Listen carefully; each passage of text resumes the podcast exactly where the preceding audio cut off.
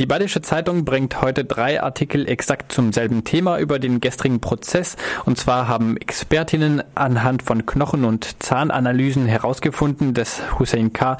zur Tatzeit mindestens 22 Jahre alt war. Das bedeutet, dass er für den Mord und die Vergewaltigung nach aller Härte des Erwachsenenrechts verurteilt werden könnte, statt unter dem milderen Jugendstrafrecht. Was hältst du vom gestrigen Prozesstag fest zu diesem Punkt?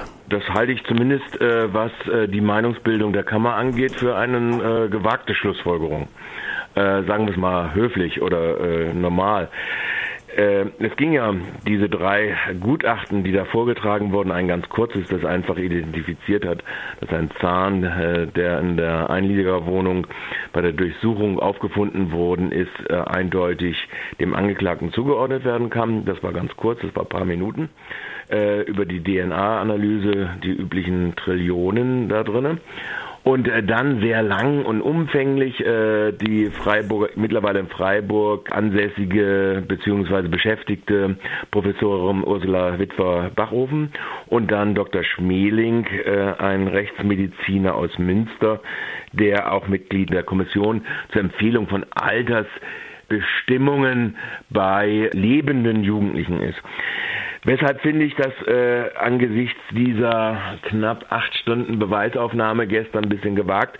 Das hat verschiedene Gründe. Fangen wir vielleicht mal bei Dr. Schmeling an. Dr. Schmeling hat gesagt, er verfolge ein Konzept des Mindestalters als einzig valides Konzept. Nach dieser Aussage und nach seinem Gutachten, also ihm und auch der Frau Professorin Witwer-Wachrufen, lagen verschiedenste Grundlagen vor. Insbesondere, keiner von beiden hatte eine körperliche Untersuchung oder sowas gemacht. Röntgenaufnahmen der Hand, ein CT aus dem Frühjahr 1916, äh, 2016 über die Schließung und Mineralisierung ähm, des äh, Schlüsselbeins äh, sowie teilweise ihm auch aus Griechenland äh, Röntgenaufnahmen. Die werden in der Regel benutzt äh, dazu, um die Altersfeststellung einzugrenzen. Wenn man jetzt mal von Dr. Schmeling ausgeht, dann äh, war die These, erstens, er wird auf keinen Fall jünger als 19 sein, also Mindestalterkonzept. Nach äh, den Daten, die er im Rahmen seiner äh, über 1000 Altersbegutachtungen auf Grundlage des CTs und des Handröntgen, also der Handrücken war abgeschlossen, und der Weisheitszähne gefunden hat, äh, würde er sagen, dass äh, wenn man zugrunde liegt, seine Erfahrung, dann wäre er zu 50 Prozent wahrscheinlich zwischen 22 und 23. So, das sei der Mittelwert. Wenn man äh, diese äh, Mineralisierung des Schlüsselbeines im Stadium 3c, wie er das nannte, von fünf Stadien, im Übergang hin zur Erwachsenenreife, nicht im Stadium 4, wo das anfängt, sondern im Stadium 3c.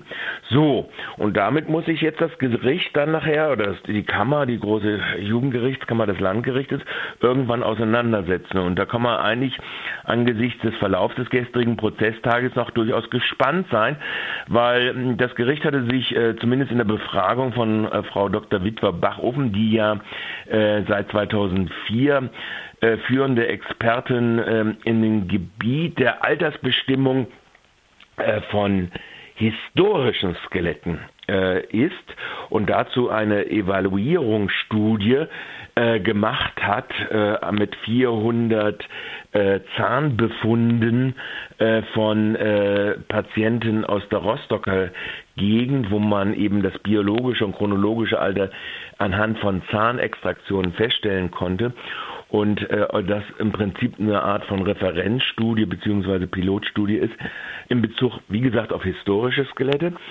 Da äh, wird, hat das Gericht sehr intensiv nachgefragt dazu, wie sie dann dazu kommt. Eine wesentliche Differenz beider Gutachter ist äh, der Ansatz, der, der Dr. Schmeling sagt, auf der einen Seite, er gehe nicht von einer Normalverteilung der Daten aus. Also wenn man jetzt so Skelett Stadien da so bildet, dann geht er nicht davon aus, dass die, äh, das, was man findet, als Befund dann äh, herausgearbeitet hat, wenn dann alles korrekt gewesen ist und wenn man die Röntgenbilder ganz genau auch mit spezifischen äh, forensischen sei es bei den zehn Zahnmedizinern, sei es bei den anderen äh, wiederum erfahrenen Röntgologen äh, ausgewertet hat, dass diese sich normal verteilen. Das ist also ein ganz zentrales, in Anführungszeichen, statistisch wissenschaftliches Argument gegen den methodischen Ansatz der Untersuchung äh, dieser Pilotstudie von äh, Professor Ursula Witwer äh, Bachofen. Da hatte auch das Gericht die größten Fragen dazu. Frau Witwer Bachofen hat zusammen mit ihrer Arbeitsgruppe fünf Beurteilungen gemacht im Bezug auf Strafverfahren, auf Altersbestimmung. Die Methode ist ganz interessant, muss ich jetzt mal ganz ehrlich sagen, war ein, äh, Nachhilfeunterricht äh, für das Publikum, was es viel nicht äh, begriffen hat.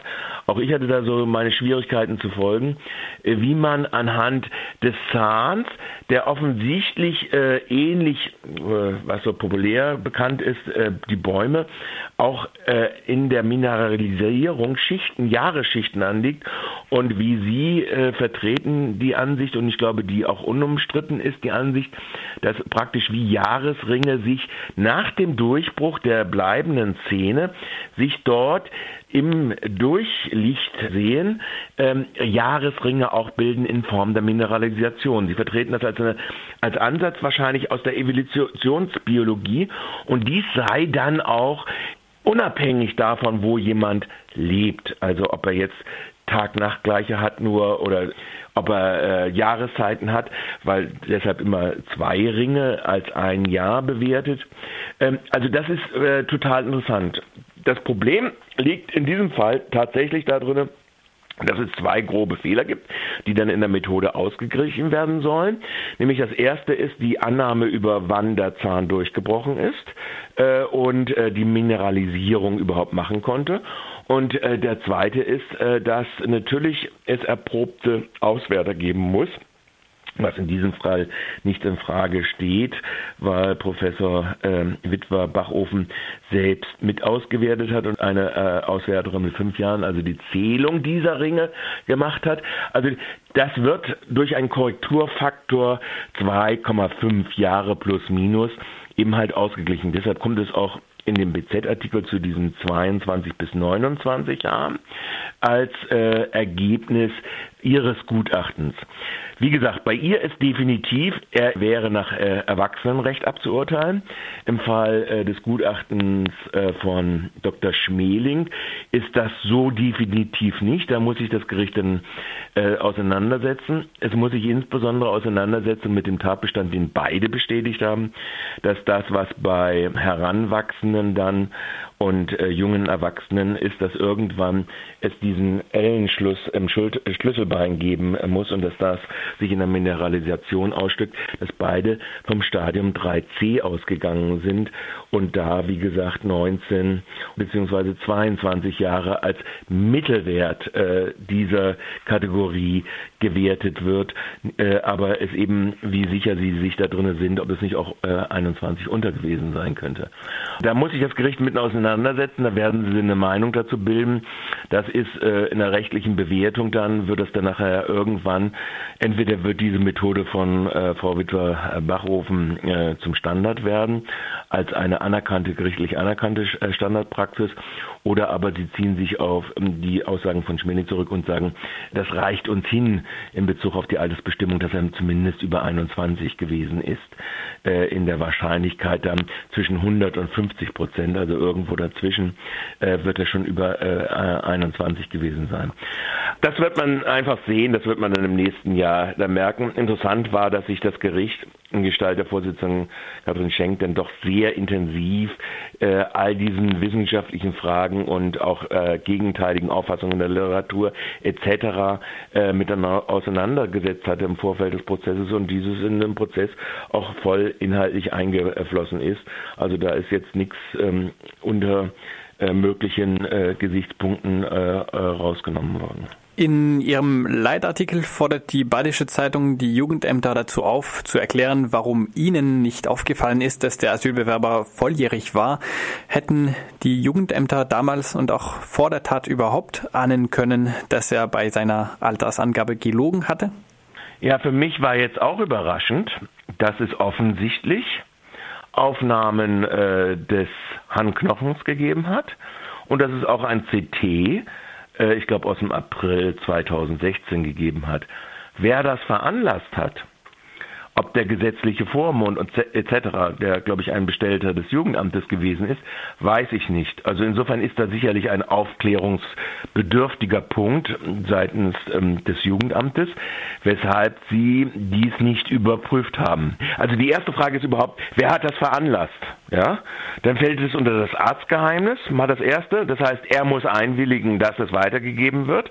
Wenn der Vormund sagt, nein, er hat nicht eingewilligt, ich willige dann auch nicht ein, dann äh, wusste das äh, äh, Jugendamt nicht. Und ansonsten äh, ist ja das äh, Auffällige, und das sagen ja eigentlich alle, dass äh, sowohl ähm, jetzt in den äußeren Kennzeichen, in der Glattheit der Behaarung oder sowas, ja, dass es durchaus Schwankungsbreiten gibt, äh, wo die Definitivität solcher Methoden, und wir haben ja jetzt gerade gesehen, dass es auch diese Methoden 2,5 Jahre mehr oder weniger, also ein Range von über fünf Jahren oder in dem anderen Fall 19 und 23 Jahre sind zum Mittelwert, sind vier Jahre und dann nochmal zum andre, äh, zur anderen Spitze hin, ähm, will ich gar nicht wissen, ja. Also das heißt, die Genauigkeit dessen, was man aus dem Augenschein oder auch aus solchen Methoden bekommt, ja durchaus Fragen aufwerfen dürfte. Und ähm, die Frage allerdings, die und wo endlich die Jugendämter sicherlich auch Auskunft geben sollten, äh, wäre, wer hat das beauftragt und ähm, ist das von ähm, den Ärzten mit der Einwilligung des äh, Untersuchten, also Hussein K., äh, beziehungsweise seines gesetzlichen äh, Vormundes äh, den äh, Jugendämtern verweigert worden. Das hätte dann ja zur Folge gehabt, wenn Sie zu der Einschätzung gekommen wären, dass Sie einen anderen Antrag beim Familiengericht hätten stellen müssen. Also das Verfahren ist ein bisschen länger. Das Familiengericht hat ja ursprünglich mal festgestellt bei der äh, gesetzlichen Vormundbestimmung, dass der gesetzliche Vormund bestimmt ist für jemanden unter 18 Jahren. Und dann hätte dann ein Antrag folgen müssen auf Aufhebung äh, dieser äh, gesetzlichen Vormundstellung. Äh, und ähm, dieser Antrag ist offensichtlich was wir jetzt wissen, nicht gestellt worden damals. Also die Frage ist, wie gesagt, aus diesen äh, röntgeologischen CT beziehungsweise normalen zweidimensionalen Röntgenaufnahmen ist die Frage, wer hat sie veranlasst und wer hatte davon Kenntnis.